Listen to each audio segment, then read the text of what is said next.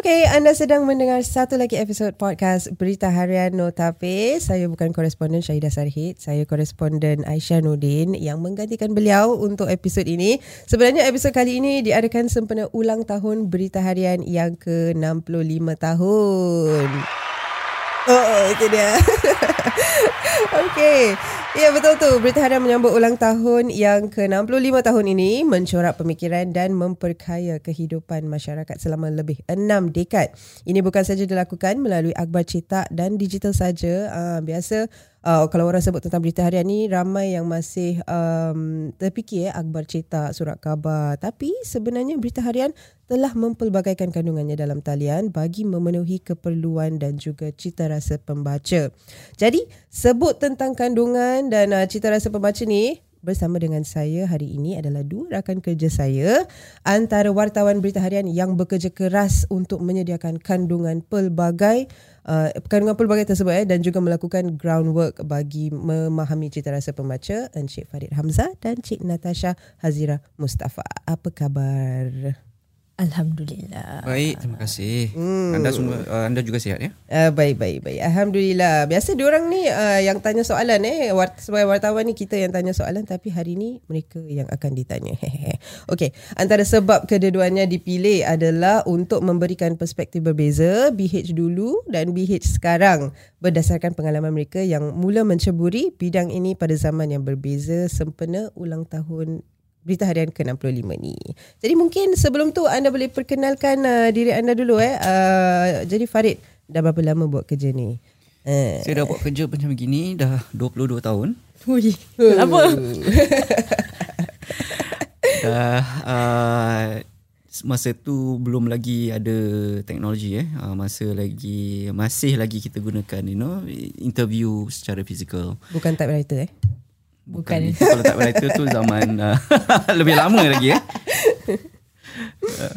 okay, uh, so dah dah lebih 22 tahun tadi, betul? Ah, dah 22 lebih tahun, 22 eh? tahun lah. Ah, okay. Uh, uh, jadi bagi Cik Natasha, adakah anda berusia 22 tahun sekarang ni? Itu adalah rahsia. uh, tapi okay. uh, pengalaman saya bukanlah uh, sama, sama dengan Farid. Eh. Saya baru 3 tahun, baby lagi. Hmm. Uh, tapi uh, banyaklah saya pelajari dari Farid juga. Hmm, okay. Jadi um, uh, dari segi uh, perbezaan ini semua, untuk memulakan uh, perbincangan ini, saya nak tanya jugalah pada Farid dan juga Natasha, apakah uh, tiga perkataan yang anda fikirkan apabila uh, menyentuh tentang BH dulu dan BH sekarang ini? Mungkin bagi bagi Farid dulu. Okay, um, ini soalan yang cukup interesting ataupun menarik juga eh, memandangkan um, apa yang dilalui sekarang uh, dengan apa yang dilalui masa kini memang berbeza lah kan. Tapi jika saya lihat pada tiga perkataan tu, saya lihat pada um, berat. Ya. Berat tu kalau masa dulu, maksudnya akibat kurangnya penggunaan teknologi uh, berbanding hari ini, hampir semua interview kita perlu lakukan secara fizikal lah. Uh, sekali-sekala saja kita akan uh, gunakan telefon. Ya landline. Hmm. bukan handphone. Itu satu. Jadi beratnya gitu maksudnya kita perlu turun. Almost uh, hampir setiap kali kita lakukan interview. Yang kedua familiar atau biasa. Akibat daripada pertemuan fizikal bagi hampir setiap interview uh, maka kami lebih kenali tempat-tempat yang jarang dikunjungi tau. Hmm tempat-tempat eh? Uh-uh.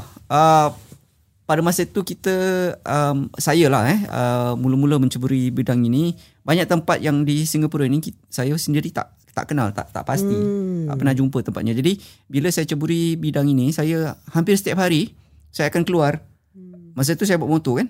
Jadi saya berpeluang untuk pergi satu tempat ni ke satu tempat lain dan juga uh, you know um, padahal tempat-tempat tu memang jarang sekali ataupun tak pernah langsung saya pergi ke sana lah Hmm. Jadi uh, saya lebih biasa atau familiar dengan tempat-tempat itu pada hari ini dan dapat melihat sendiri perubahan yang berlaku sepanjang tempoh itu. Apa mungkin antara tempat-tempat yang you kunjungi ni Fad dengan motor dia ni? Ha. Seperti hmm, contoh eh. Juga. Naik motor tau. ha, naik motor. Ha. Seperti contoh World Trade Center dulu, World Trade Center. World Trade Center. Pernah dengar? Tahu World Trade Center tapi tak tahu dekat mana. Ah, World Trade Center tu. saya masih ingat saya buat story tentang uh, penguasa uh, MPA, uh, penguasa uh, uh, Maritime Port Authority, penguasa uh, pelabuhan maritime. Eh. Mm, mm, uh, jadi saya ada interview di sana, saya ada ada event lah. Uh, sekarang dah tak ada lagi um, World Trade Center tu. That's why sekarang, saya tahu. sekarang saya pun tak pernah dengar. Uh, sekarang digantikan dengan dengan uh, apa tu um, um, Vivo. Ah. Vivo dan juga Harbourfront ah, Vivo saya pernah. ah, tentu sekali. Ah, Vivo dan Harbourfront eh, jadi di situlah perubahannya. Memang berbeza sekali. Hmm. dan uh, satu lagi perkataan terakhir eh, mesra. Mesra maksudnya terus terang eh, dahulu rasanya kita lebih mesra bukan saja antara kalangan kaki tangan kita hmm. malah dengan newsmaker juga. Kerana ada dapat kita bertemu secara fizikal. Hmm. Maka ada sentuhan peribadi atau personal touch. Itu dia. Pasal tak ada tak ada macam tak banyak melalui telefon. Tidak uh. banyak melalui telefon atau WhatsApp. Hmm. Kan? Jadi tak ada, eh? Zoom telefon ada masa you, masa ada. You jadi wartawan ada telefon uh, bimbit Kalau tak, tak ada telefon. bimbit telefon bimbit bukan landline. Okay, telefon bimbit. Telefon bimbit. Hanya diperkenalkan selepas mungkin setahun dua saya dalam bidang ini. Tapi masa tu kita gunakan hanya semasa perbarisan Hari Kebangsaan. Jadi kita akan agihkan kepada reporter wartawan-wartawan yang akan turun ke stadium untuk membuat liputan. Hmm, jadi kita perlu berhubungan antara satu sama lain. Jadi handphone tu atau telefon bimbit itu akan diagih kepada mereka yang berada di uh, apa tu di uh, tapak perbarisan Hari Kebangsaan hmm. iaitu yang biasanya berlangsung di di National Stadium atau Stadium Negara lah di Kalang masa tu. Tapi kalau macam uh, so aside from that memang you just uh, gunakan pager aja lah. Pager, yes. Oh. Tahu pager tak? Pip pip pip pip yang itu kan yang saya tahu tapi tak pernah nampak. Ah, tahu tahu adanya. Ah. Pager dulu ah. kita banyak gunakan pager. Jadi pager tu memang kalau sekarang handphone eh um, di berada di samping kita setiap hari hmm. dahulu pager. Eh. jadi kalau biasanya pager tak bunyi tak sekuat macam handphone. Hmm. jadi, bunyi dia mana? Ya tit tit tit ah, ah macam itu lah tadi awak cakap betul lah betul betul. Jadi kalau mereka yang mungkin bangun susah nak bangun tidur tu mungkin hadapi masalah lah. Tapi uh, saya ni memang daripada dulu you know senang untuk saya bangun. Hmm. jadi kalau bunyi sikit memang saya tersedar. Jadi kita daripada dahulu memang dah di di uh, latih untuk sentiasa berada dalam keadaan yang bersedia eh, sebagai wartawan. Ha, itulah itulah yang saya boleh kongsi sedikit dahulu eh. Nanti hmm. kejap lagi nanti kita akan kongsi lebih ha, banyak. itu itu itu itu dia. Okay. So, tiga perkataan tadi adalah berat pasal uh, memang you just go down every single time eh berat uh, familiar kerana you dapat uh, me- membiasakan, membiasakan diri. diri dengan dengan uh, beberapa kawasan barulah kira di di Singapura Betul. dan juga mesra kerana um, face to face banyak face to face eh Ada dengan personal touch, uh, personal touch. Ya. Uh, itu kalau berita harian dulu tapi kita nak tahu juga berita harian sekarang ni eh Cik Natasha macam mana? Sama ke tak? Apakah tiga perkataan yang uh, comes to mind eh when you think about uh, berita harian sekarang ni? Wah, dengar pengalaman Farid ni, saya rasa pengalaman saya berbeza sangat. Macam, oh, sama ke BH yang kita kerja ni? okay, BH so, sama, era berbeza. Ah, era yang berbeza. Okay, so um, perkataan pertama bagi saya hmm. adalah uh, dinamik lah. So, saya sebagai wartawan yang agak muda, um, 3 tahun je pengalaman berbanding dengan Farid 22 tahun. Uh, saya dapat peluang lah berinteraksi bersama wartawan uh, berlainan um, apa nama dia macam columns different different um, perspectives lah. Jadi dari situ dengan gabungan kumpulan seperti ini saya rasa kita dapat uh, berkongsi idea yang uh, pelbagai uh, dan kita dapat lihat lah bersama-sama macam mana kita dapat menghasilkan satu um, laporan yang dengan lebih baik lah uh, dari perspektif yang berlainan.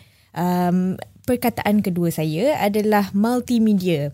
Sekarang kan hmm. kan banyak teknologi Uh, so mungkin dulu uh, pager je. Ah, uh, uh, pager. Uh, sekarang kita ada handphone sebelah oh, je. Uh, so kita uh, bukan hanya tulis artikel uh, untuk uh, akhbar yang akan um, dihasilkan, tapi kita juga perlu um, hasilkan video video ataupun podcast notapis macam ni kan. Hmm. Pelbagai kandungan eh. Betul, uh, pelbagai kandungan. So bila kita buat uh, laporan tu tak semestinya kita hanya fikir untuk uh, menulis lah. Kita perlu, perlu fikir um, bagaimana kita dapat uh, mempelbagaikan cerita ni and then um, how do we tell the story in different platforms. Hmm. Uh, bagaimana uh, ia dapat um, pembaca-pembaca kita lah dapat uh, berita-berita dengan cara yang berlainan. Nak, narik, nak tarik perhatian pembaca hmm. ni macam mana eh? Betul betul. Hmm. And different platforms tu macam lain lah kan. Tak boleh yang um, each platform tu sama sama cara kan. Um, and then perkataan ketiga adalah sunyi. Ah, sunyi. Kenapa oh. tu berita harian sunyi? Oh, sel- Macam sedih gitu kan, sunyi kan. kan? Uh. Selalunya bila orang fikir uh, de- atau dengar pasal uh, bilik berita ni, orang macam imagine bila dia orang tengok movie kan, oh kecoh, paper sini campak, paper sini campak. Eh, jerit sini, jerit sana kan. Tapi bagi saya, pengalaman saya agak sunyi lah. Pasal saya, bila saya uh, join BH ni, um, era COVID. Uh. so tak tak banyak peluang sangat bekerja dalam uh, bilik berita selalunya di rumah. Um, yang bisingnya adalah phone phone ataupun laptop lah. Ting ting ting. Google Hangout. Ah yeah. story dekat mana guys? Apa macam tu lah. Taklah sunyi sangat ah, tu tak kira. sunyi. Ah, cuma tak tak dengar orang uh. Uh, berinteraksi. Tak tak berpeluang sangatlah berinteraksi bersama uh, rakan kerja kaki tangan yang uh, mungkin lebih veteran lah. Um, tapi okey lah sekarang kita dah balik office Uh, hmm. Dapat jumpa Farid ah. Jadi itu satu uh, Perbezaan dulu dengan sekarang tu person, Kira personal touch lah eh. Pasal personal dulu juga Sunyi uh, I mean sekarang ni sunyi Pasal tempoh pande- pandemik You kurang bertemu dengan uh, Rakan sekerja Kurang Go down to the side hmm. Untuk bertemu dengan newsmaker Betul. Tapi ini berbeza dengan Zaman Farid dulu Bila memang Mesra lah uh. So okay Jadi um, kita akan sentuh lebih mendalam lagi tentang perbezaan antara dulu dengan sekarang ni. Tapi uh, saya nak kongsi juga eh. Semasa saya bertemu uh, mantan Speaker Parlimen Encik Abdullah Tarmugi eh uh, sempena ulang tahun uh, sempena temu ramah bagi ulang tahun uh, BH65 ni, beliau ada menyentuh tentang cabaran yang dihadapi berita harian uh, dari segi digitalisasi lah. Seperti akbar-akbar lain juga yang yang menghadapi cabaran yang sama.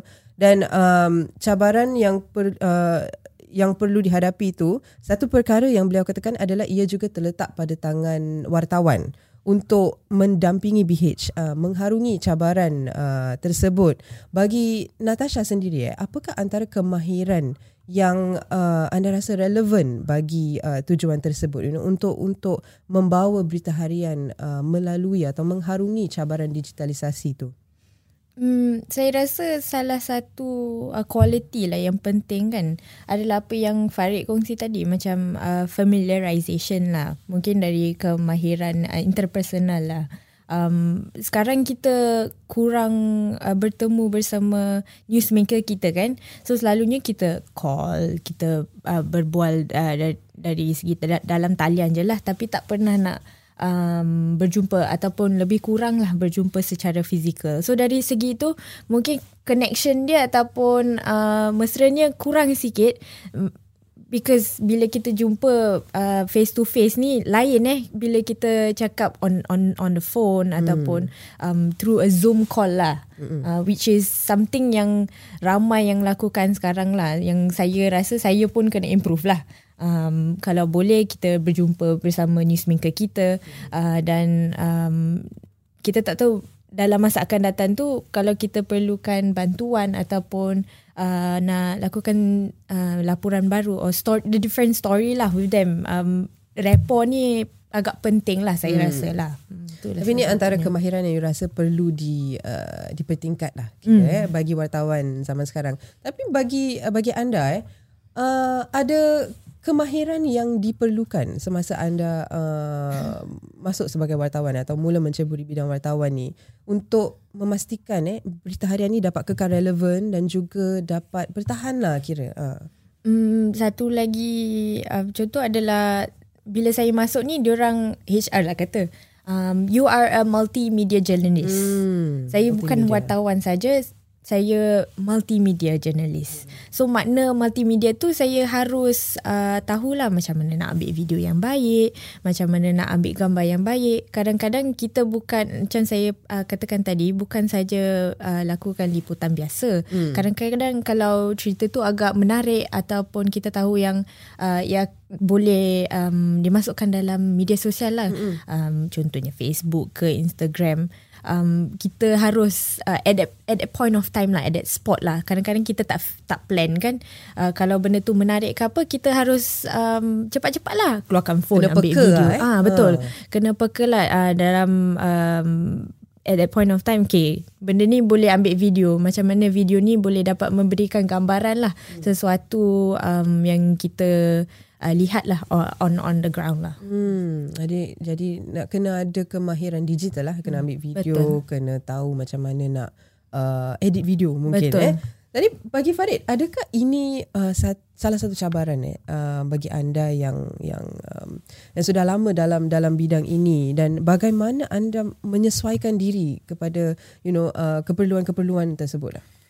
Um, saya boleh katakan sepanjang perjalanan ni eh hmm. uh, kerjaya saya ni saya sentiasa memastikan ataupun uh, kita sebagai wartawan semualah bukan setakat saya tapi mereka yang sebaya dengan saya ni hmm. uh, sentiasa memastikan kita dalam uh, apa keep up kata eh uh, keep up dengan uh, perubahan yang berlaku tidak kira dalam apa jua uh, apa tu perubahan itulah uh, contohnya uh, of course dari sudut teknologi tu kita perlu sentiasa keep up uh, dan uh, ini dilakukan menerusi latihan dan pada masa yang sama kita yang yang lebih uh, veteran ni saya tak akan tak akan gunakan perkataan tua maaf, veteran veteran veteran takut nanti ada setengah pihak yang mungkin uh, you know kurang kurang, Yalah. kurang. so Veteran lah, veteran. ah, Veteran, veteran, Jadi, veteran. uh, kita saling bertanya kepada yang lebih muda ni terus terang saya cakap saya Perlu terbuka, bertanya. eh? perlu terbuka hmm. eh? uh, saya kadang-kadang saya pernah bertanya pada Natasha juga Hmm. eh, kepada Aisyah juga dan uh, kita bertanya um, jadi kita tak perlu malu uh, memandangkan uh, kita perlu akur bahawa apa yang berlaku perubahan ini semua demi kebaikan semua kan jadi untuk memastikan kita keep up, kita sering bertanya dan juga menjalin lat- latihan dan juga membuat rujukan sendirilah pada masa yang sama kan. Ah itu juga penting. Ah itu itu um, apa yang yang saya lakukan lah dari sudut peribadi saya sendirilah. Hmm. Jadi mungkin ada ada exchange in information lah eh kira um, dari segi wartawan veteran akan bertanya kepada wartawan baru dari segi uh, teknologi dari segi uh, bagaimana nak ambil video dan sebagainya tapi bagi wartawan uh, baru pula akan mempelajari dari pengalaman wartawan veteran so ada ada ada exchange in that that Ada sense compliment, compliment. compliment Betul. each other betul Ah, betul jadi betul bagi saya setiap seorang daripada kita ni Hmm. tak kira siapa lah. Setiap seorang daripada kita mempunyai kekuatan yang tersendiri. hmm. Um, jadi kita macam mana kita boleh manfaatkan kekuatan kekuatan itu bukan untuk diri kita sendiri saja tapi untuk semua sekali. betul Itu itu yang lebih penting. Um, bagaimana kita dapat kerjasama menerusi komplimen inilah Hmm. eh uh, dan untuk hasilkan produk yang yang diinginkan uh, demi untuk uh, apa menyampaikan berita yang sahih yang yang yang terbaik untuk pembaca. Hmm. Tapi bagi bagi anda Farid eh um, ada macam ap, apa yang apa antara cabaran yang paling uh, sukar lah yang anda hadapi dari segi menyesuaikan diri dengan you know teknologi baru dan sebagainya.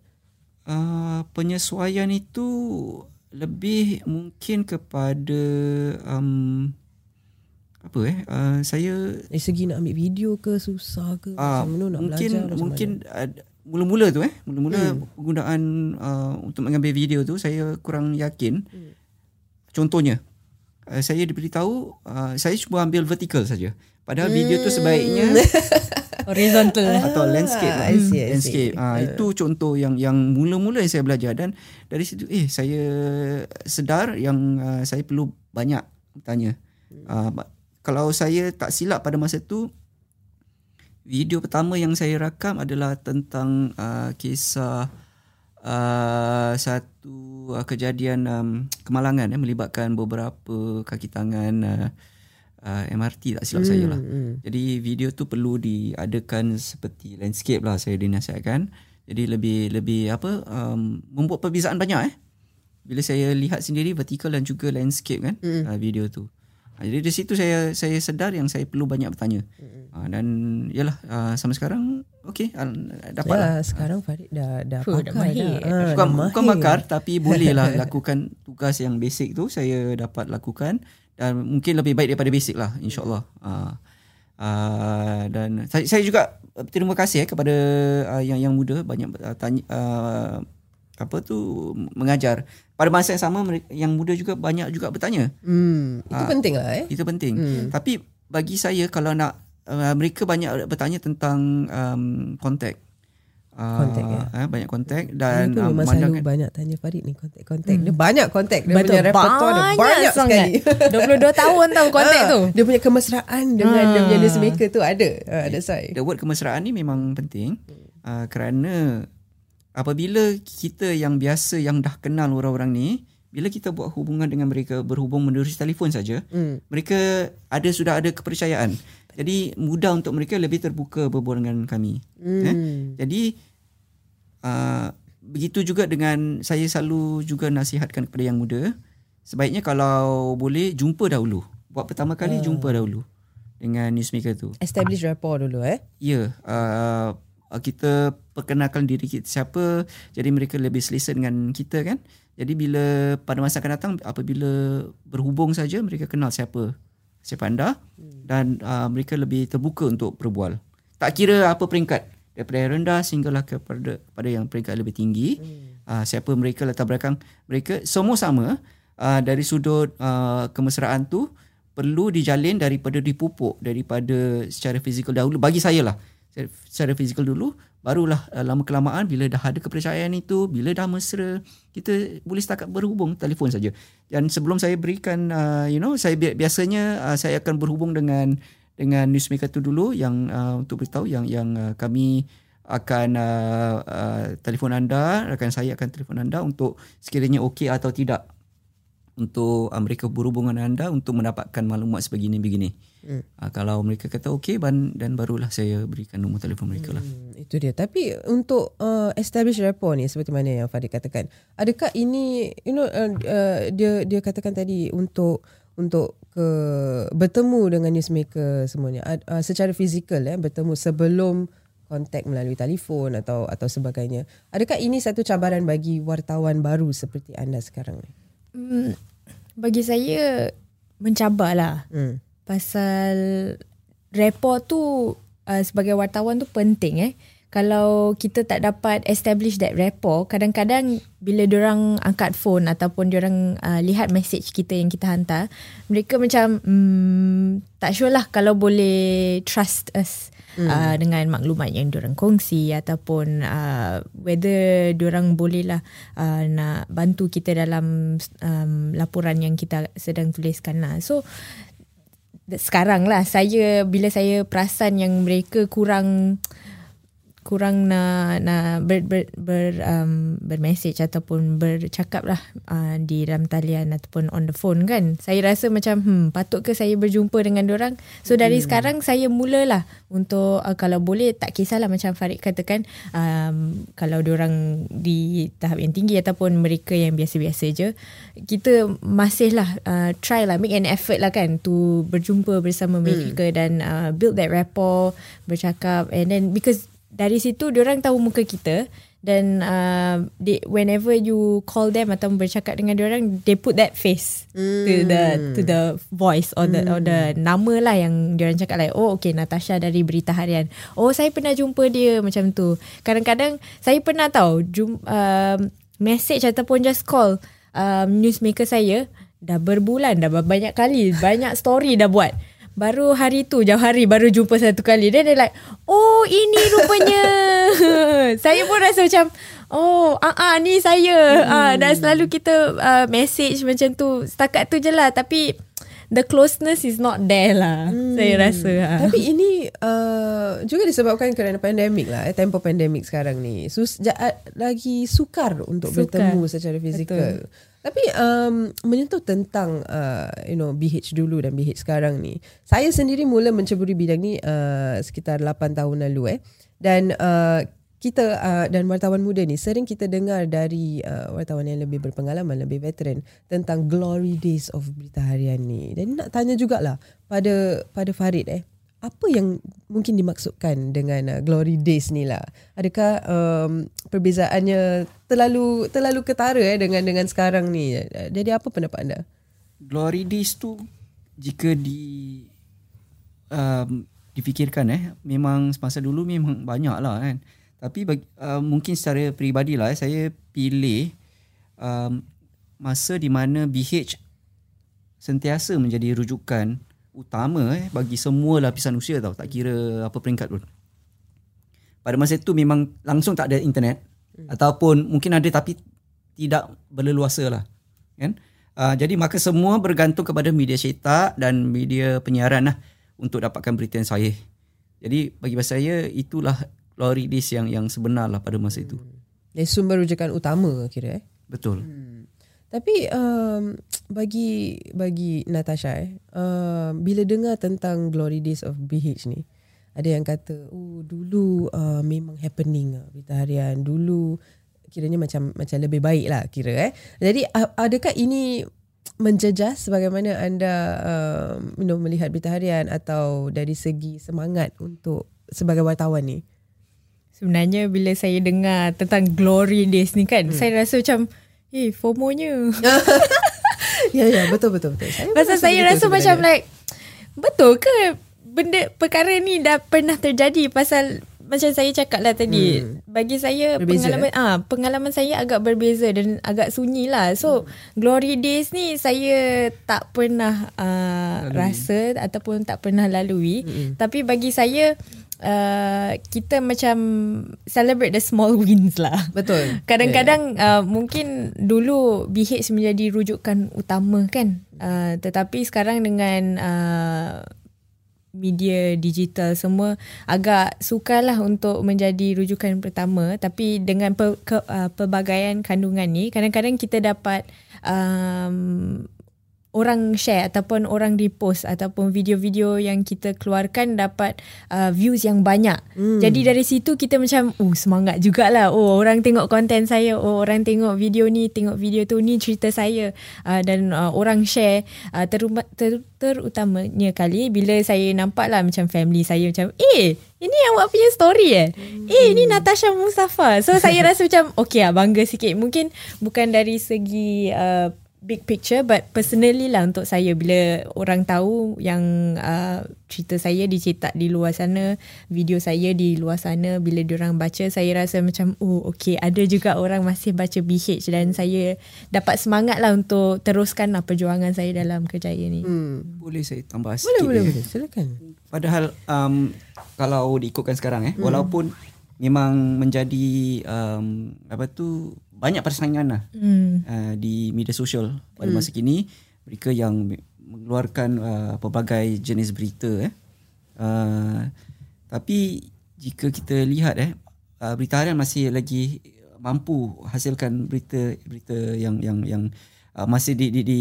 uh, mendapat uh, liputan meluas eh uh, ini ini contohnya kalau saya boleh um, uh, apa tu ambil contoh di mana saya sendiri berpeluang untuk hasilkan satu laporan tu mengenai kisah uh, budak bawah lima tahun yang meninggal. Covid hmm. eh betul. Covid. Yeah. Jadi uh, saya pun tak sangka bahawa uh, you know uh, liputan itu mendapat uh, uh, liputan meluas bukan saja di media cetak tapi juga uh, dalam media sosial kan.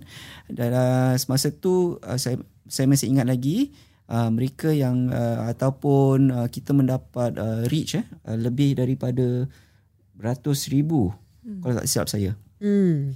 Itu itu suatu yang yang uh, boleh kita sebagai seluruh bitarian boleh banggakan lah juga. Betul. Uh, bukan saja kita dikenali di media cetak tapi di uh, di uh, media sosial juga. Hmm. Kita memang amat dikenali, ya. Yeah? Hmm. Uh, seperti juga podcast kita ni juga kan uh, kita pun ada mendapat uh, pendengar mm. eh, uh, dari sudut uh, mereka yang certain groups of uh, pendengar kan uh, jadi um, pucuk bangkalnya macam mana kita sesuaikan diri dengan perubahan yang yang yang sedang berlaku pada masa ini Betul. dan untuk menyampaikan berita-berita yang sahih. Hmm. Memang saya pun ingatlah uh, kisah uh, budak yang uh, meninggal eh kerana kerana COVID tu dan uh, kita merupakan akhbar pertama yang yang scoop Betul. Betul, betul, betul eh. Betul, betul. Ah, jadi uh, memang melalui social media pun uh, kira tak ada saingan lah bagi bagi hmm. uh, cerita yang Farid dapatkan tu. Ha. Uh. Tapi iyalah bukan bukan apa pucuk pangkal juga uh, saya rasakan perlunya ada uh, kemesraan hmm. kan kembali Balik. kepada uh, kita punya basic hmm. which is kemesraan hmm. uh, dengan dengan um, dengan orang ramai lah. Hmm. Jadi bila kita dah mesra dengan orang tu kebetulan yang yang yang saya interview tu memang mesra memang dah kenal saya pun dan sebab tu mungkin alhamdulillah saya dapat dapat berita tersebut lah. Hmm. Jadi ini salah satu cara kira untuk kita mengembalikan glory days of berita harian ni eh uh, melalui kisah-kisah atau uh, liputan-liputan yang kita adakan um, yang uh, yang kita keluarkan yang dapat menarik perhatian pembaca dan juga menyentuh uh, hati mereka. Jadi uh, menyentuh tentang liputan-liputan ini apakah antara liputan yang telah anda lakukan um, yang mungkin jika anda lakukannya sekarang anda akan melakukannya dengan cara berbeza okey hmm.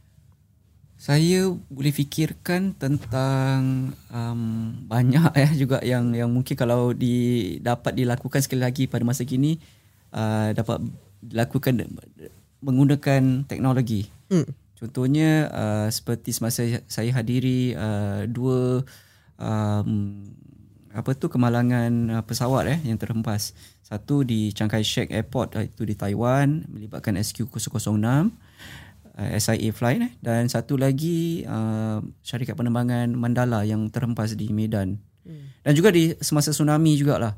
Uh, mungkin pada ketika itu uh, kerana pada ketika itu tiada telefon canggih.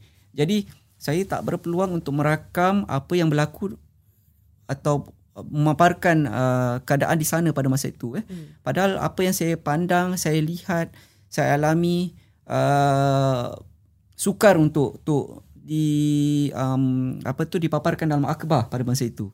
Kalau saya ada uh, handphone contohnya, saya akan dapat rakam dapat uh, dan paparkan kepada uh, pembaca kita uh, menunjukkan apa yang sebenarnya berlaku eh. Hmm. Contohnya eh, semasa di Medan tu bagaimana bila saya laporkan eh bahawa mayat itu hanya berada sekitar mungkin kurang 5 meter daripada saya. Kan? Bagaimana keadaannya uh, uh, diletakkan di hospital pada masa itu, bagaimana keadaan uh, suasana di hospital kecoh pada masa itu, di tapak kejadian saya juga dapat turun. Uh, di mana pesawat itu terhempas. Melihatkan keadaan memang masih lagi kecoh padahal saya turun um, sekitar beberapa jam selepas pesawat itu terhempas. Hmm. Jadi saya boleh lihat sendiri bagaimana uh, uh, maaf eh tapi cebisan daging tu masih ada di tapak kejadian itu tersebut.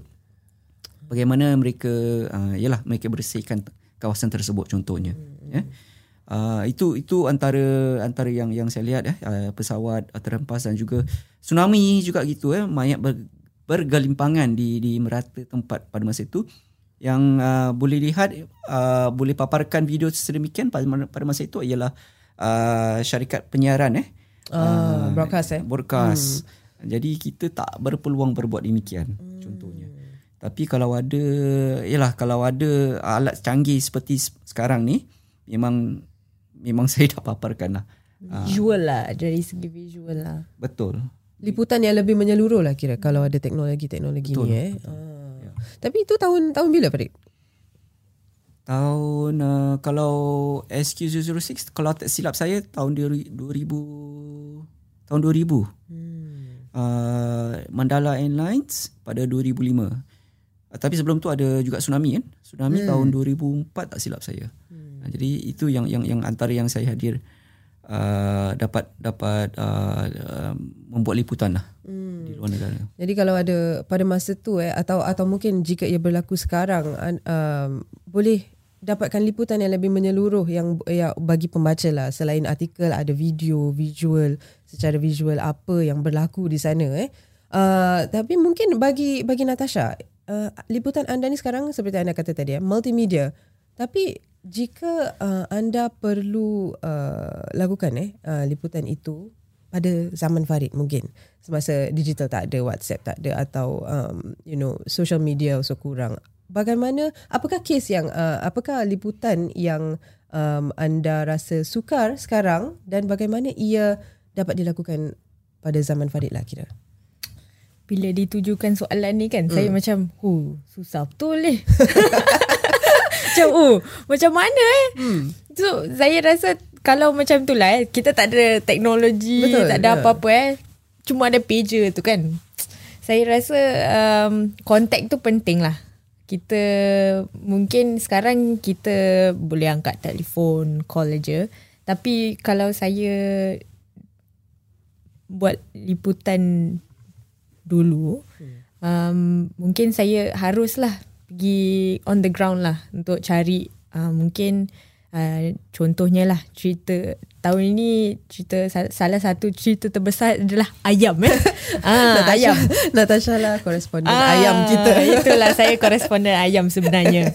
So uh, mungkin saya kena selain daripada turun ke padang pergi uh, pasar Gilang uh, ber, bertemu bersama uh, penjajah-penjajah ayam ni uh, mungkin saya boleh pergi ke Malaysia ke uh, bertemu dengan uh, mereka yang ada um, kandang ayam eh? Kandang ayam kebun ayam. Ladang. Ah ha, ladang. Ah ha. bertemu bersama mereka yang ada ladang ayam uh, tanya uh, apa khabar. Dan uh, dapatlah from the source lah. Cari sumber yang terus lah from the source. Pasal kalau kita nak tanya-tanya orang semua kita tak tahu eh sumber tu kalau betul tak. Hmm. mungkin lagi sus mungkin lagi susah pasal kita kena pergi on the ground uh, mengambil lebih masa untuk uh, dapatkan informasi tapi saya rasa story tu will pack a punch lah hmm, bila kita like, dapatkan sumber yang asli lah.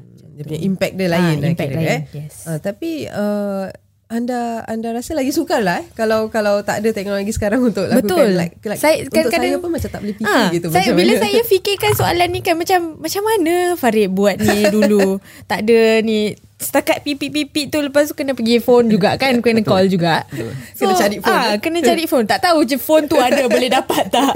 Kadang kadang uh, bawa 10 sen banyak tau pasal gunakan public phone masa tu. Uh, sekarang pun tak ada cash. Semua pakai kad. Tak ada paywave pun. Betul lah. Kalau tak pun kita akan ke macam pejabat-pejabat agensi uh, pemerintah. Contohnya lah eh, ataupun pertubuhan-pertubuhan kita minta permission lah eh, uh, kebenaran untuk gunakan telefon mereka. Biasanya mereka benarkan lah Uh, jadi Tapi kalau sekarang WhatsApp pun kita boleh miss eh. Kalau ha, ini macam pager macam Kadang-kadang macam Message dia pun tak tersampai Video tak tersampai Message tak tersampai Aduh Kalau pager agaknya dah Pagi dia page Malam baru perasan ha, Macam mana tu Pernah tak? Pernah, pernah tak? tak gitu? Terlepas pernah. message Tak pernah saya terlepas, eh? Tak pernah Tak pernah Alhamdulillah Memang pernah. wartawan A-star ni Betul Okay kita dah Kita dah katakan tadi Tentang perbezaan eh, Antara zaman dulu Dan zaman sekarang tapi um, sebagai wartawan sendiri, eh, apakah mungkin persamaan yang kekal dari dulu sampai sekarang prinsipnya sama juga? Uh, kalau kalau ceburi bidang wartawan ni, kalau nak jadi wartawan, mesti kena ada prinsip tu. Jadi mungkin Farid, apa pendapat anda? Satu perkataan saja, hmm. ramah. Ramah. Ramah. Kita jangan berat mulut, hmm. banyakkan bertanya, uh, berbual lah dengan sesiapa saja. Biar kanak-kanak kecil sampai yang warga dewasa. Jadi kita perlu faham bila kita berbual dengan budak kecil caranya lain. Bila berbual dengan yang mereka yang warga senja caranya juga berbeza. Hmm. Kan? Jadi kita kena sesuaikan. Itu bagi saya. Hmm. Bagi Natasha boleh bagaimana? Bagi saya mungkin semangat kot. Pasal kalau kalau kurang semangat tu bila Kadang-kadang sekarang kita uh, bekerja berseorangan ataupun kekurangan uh, berinteraksi lah bersama uh, kaki tangan. Saya rasa semangat tu penting. Kalau uh, anda kurang semangat tu, you mungkin mm, rasa tak selesa ke rasa macam mm, lemah semangat bila story story anda yang uh, anda tulis tu hmm. mm, tak dapat um, macam bukan orang tak baca tapi tak dapat beri, orang tak meriahkan lah cerita hmm, tu. mungkin it's a small ah kadang-kadang macam small story kan. Hmm. Uh, bila keluar awak rasa macam wow eh story saya nama saya kat situ. Tapi macam tak ada orang cakap pasal story tu kan. So kena Kuat semangat. uh, kuat, kuat semangat sikit lah. Lah betul kira. self motivated kadang-kadang you don't get all the big stories all the time kan. Hmm, betul. so kita take small baby steps lah. Uh, Memang saya setuju eh. Perlu ramah dan juga perlu bersemangat untuk menceburi bidang ini. Tapi um, sempena ulang tahun uh, Berita Harian ke-65 ni, apakah mungkin uh, se- sebagai wartawan eh, apakah mungkin uh, harapan anda bagi masa depan Berita Harian ni? Mungkin Farid dulu. Uh, harapan saya kita terus menjadi wadah yang masih terus dipercayai lah eh. Hmm. Uh, kira jadi santapan harian uh, masyarakat Melayu setempat dan uh, di rantau ini. Itu harapan saya. Hmm, bagi Natasha pula bagaimana? Hmm, bagi saya saya harap uh, sama macam Farid uh, jadi rujukan utama lah eh, terutamanya bagi uh, masyarakat Melayu kita di Singapura um, dan saya harap um, kisah-kisah ataupun laporan yang kita tuliskan itu dapat juga disampaikan bukan hanya untuk uh, mereka yang uh, lanjut usia ataupun lebih dewasa tapi kanak-kanak jugalah um, kita faham kegunaan Melayu ni berkurangan sekarang kan. So saya harap uh, ia memberi dengan um, anak muda seperti saya yang um, masih menggunakan bahasa Melayu dalam uh, kerjaya saya, saya harap ia jadi um, motivasi lah bagi mereka like to to think that Melayu ni penting dan ia harus diteruskan dan digunakan lah untuk Hmm. Penggunaan bahasa Melayu ni merupakan antara cabaran eh yang uh, yang mungkin dihadapi berita harian juga. Tapi um, selama lebih enam dekad ni berita harian berjaya mengharungi uh, dan menyesuaikan diri dengan perubahan zaman dan cita rasa pembaca. Jadi uh, kami harap eh ini sesuatu yang uh, dap- ia dapat lakukan seterusnya dengan uh, wartawan yang committed uh, seperti uh, Encik Farid dan juga Cik Natasha um, dan mencapai matlamatnya mendamping mendampingi masyarakat Melayu melalui tahun-tahun akan datang. Uh, itulah macam macam emosi pula eh. Fa- Farid ada nak tambah apa-apa ke dah bergerak-gerak ni? Tak ada, tak ada, tak ada, tak ada apa-apa yang nak ditambah. Cuma uh, saya mau satu, uh, satu benda iaitu uh, menjadi satapan harian kita bukan saja untuk masyarakat uh, yang berada di Singapura eh. Hmm. Tapi juga untuk sekarang kan kita dah ada media sosial semua kan. Jadi masyarakat Melayu kita yang berada di rantau ini ataupun di di luar negara dapat memanfaatkan hmm. apa yang kita sebarkan hmm. um, menerusi semua uh, apa tu uh, penggunaan Semua teknologi wadah, eh. uh, semua wadah ni dan uh, dapat uh, kenali uh, uh, Singapura dengan hmm. uh, lebih baiklah. Hmm, itu dia. Itu tadi harapan uh, harapan wartawan eh uh, untuk masa depan berita harian. Uh, baiklah, sampai di sini saja podcast kita kali ini. Um, uh, hingga kita bertemu lagi uh, sekali lagi dalam episod seterusnya. Terima kasih Cik Farid dan Cik Natasha. Dan uh, selamat ulang tahun ke lima, uh, 65 bagi berita harian juga. Baiklah, saya koresponden Syahid, uh, Aisyah Syahidah Sarhid pula. Dah selalu dengar kan koresponden Syahidah Sarhid. Saya koresponden Aisyah Nudin dan anda sedang mendengar Notapis.